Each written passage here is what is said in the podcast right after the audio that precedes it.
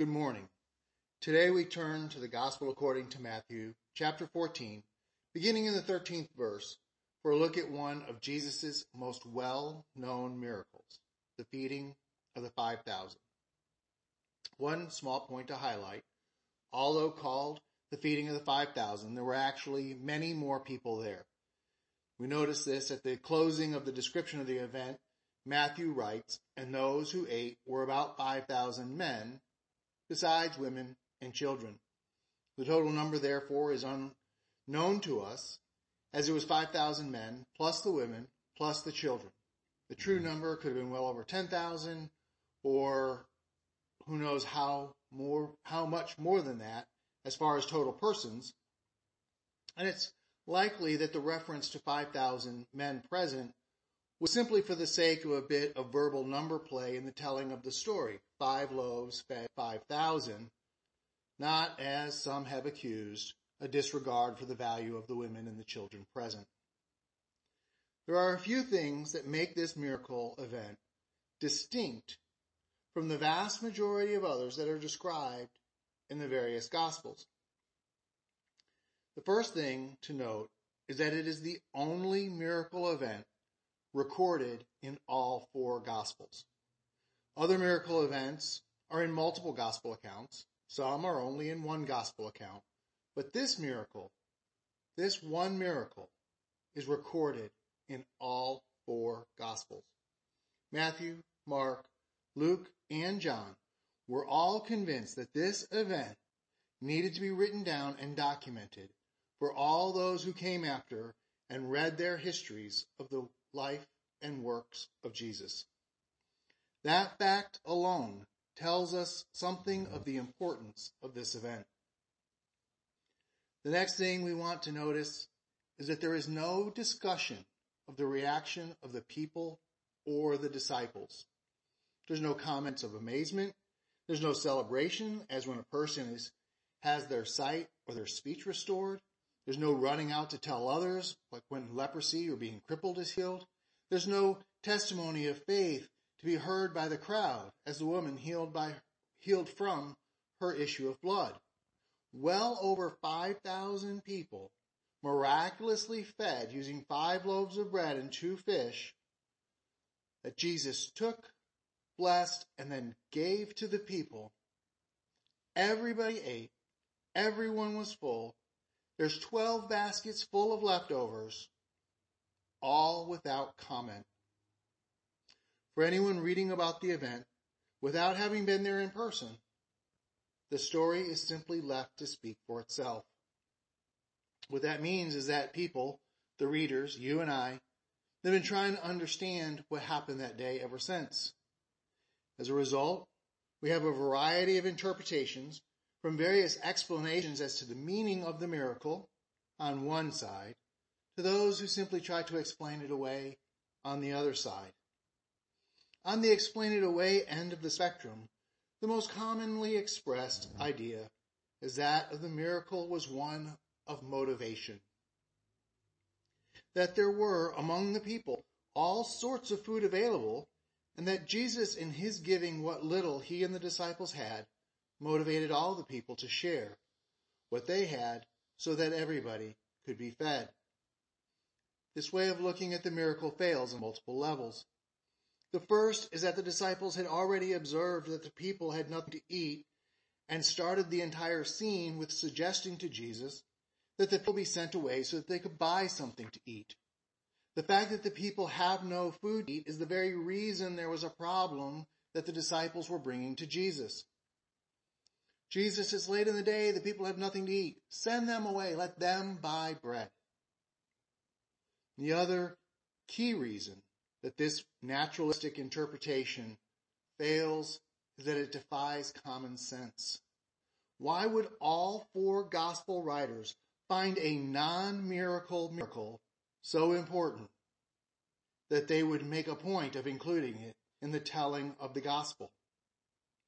Our gospel writers were so amazed that Jesus fed the overwhelming crowd with five loaves of bread and had leftovers that they each and every one, all of them, wrote it down. Now each of them had the opportunity to pick and choose which miracles they wanted to include in their writings. One may find a certain healing important, another the calming of a storm, another the raising of one who is dead to life, but there is only one miracle that each and every gospel writer included, the feeding of the multitude. If all four writers did not include the event of the miraculously raise, miraculous raising of the dead to life, but made a point of including the feeding of the multitude, well, you know, it's a really, really big deal. This is too big a deal to be explained away by converting it into the story of Jesus at the giant picnic. If not a giant picnic, then what? Respected, Donald, respected theologian Donald Hagner says, the sequence of verbs, take, bless, break, give, is the same as in the account of the Last Supper. And the Gospel, according to John, develops this idea relating the feeding miracle to the Eucharist in chapter six of John's Gospel. Let us look at some more details of the story and what we can see in those details. Our gospel reading is at the end of the day. The Last Supper, the Passover meal, the institution of the Eucharist was at the end of the day. In our gospel, the people had nothing that they could provide for themselves. People in sin cannot save themselves. We cannot in our own power attain righteousness and be full or satisfied, in the words of our miracle story, so to speak. The disciples wanted to send the people away to buy food, but Jesus says that they have to give them food. We cannot buy our way into the kingdom of God. You can't buy grace. Grace is given. A person's works, no matter how good, when not done with the empowerment of the Holy Spirit, may be nice, but they do not gain the person any merit with God. Remember, Jesus says it's the one who gives a glass of water in his name who will not lose his reward. It is our works in Christ that have merit with God the Father. All other good works may be nice things, but that is all they are, simply nice. Jesus is the one giving the bread.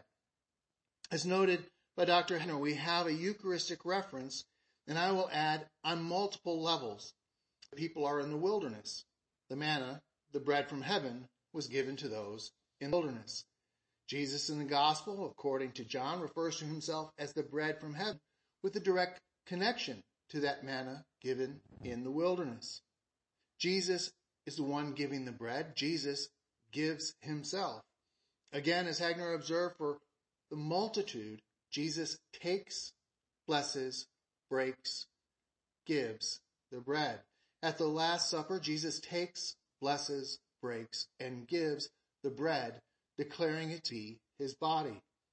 In the Eucharist, the priest who acts in persona Christi takes, blesses, breaks, and gives the bread, which is now the body of Christ broken for us. It is important to remember that the priest is acting in persona Christi, in the person of Christ, because it is always Christ acting through his priest who is the one making himself present to us in the sacrament. A joining of the intangible with the tangible, the spiritual with the physical, feeding us both in soul and body.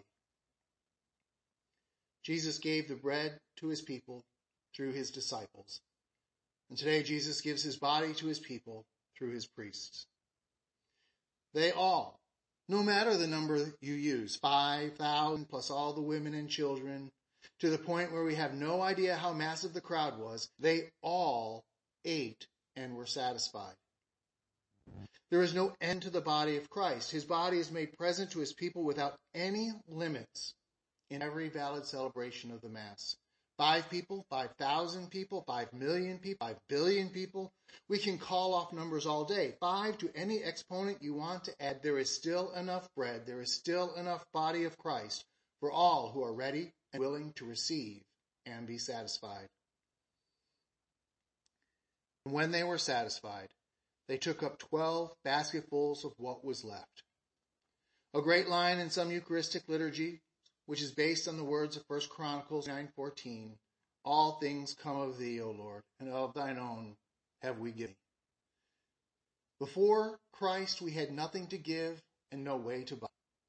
Now, in Christ, we have received his abundant blessings. We are able to give back basketfuls of what are merely the leftover fragments of blessings in our lives. And how do we give these blessings back to God? Jesus says, "Come, you who are blessed by my Father, inherit the kingdom prepared for you from the foundation of the world. For I was hungry, and you gave me food. I was thirsty, and you gave me drink. I was a stranger, and you welcomed me. I was naked, and you clothed me. I was sick, and you visited me. I was in prison, and you came to me." Then the righteous will answer him, saying, "Lord, when did we see you hungry and feed you, or thirsty and give you drink? And when did we see you a stranger and welcome you, or naked and clothe you? And when did we see you sick or in prison and visit you?"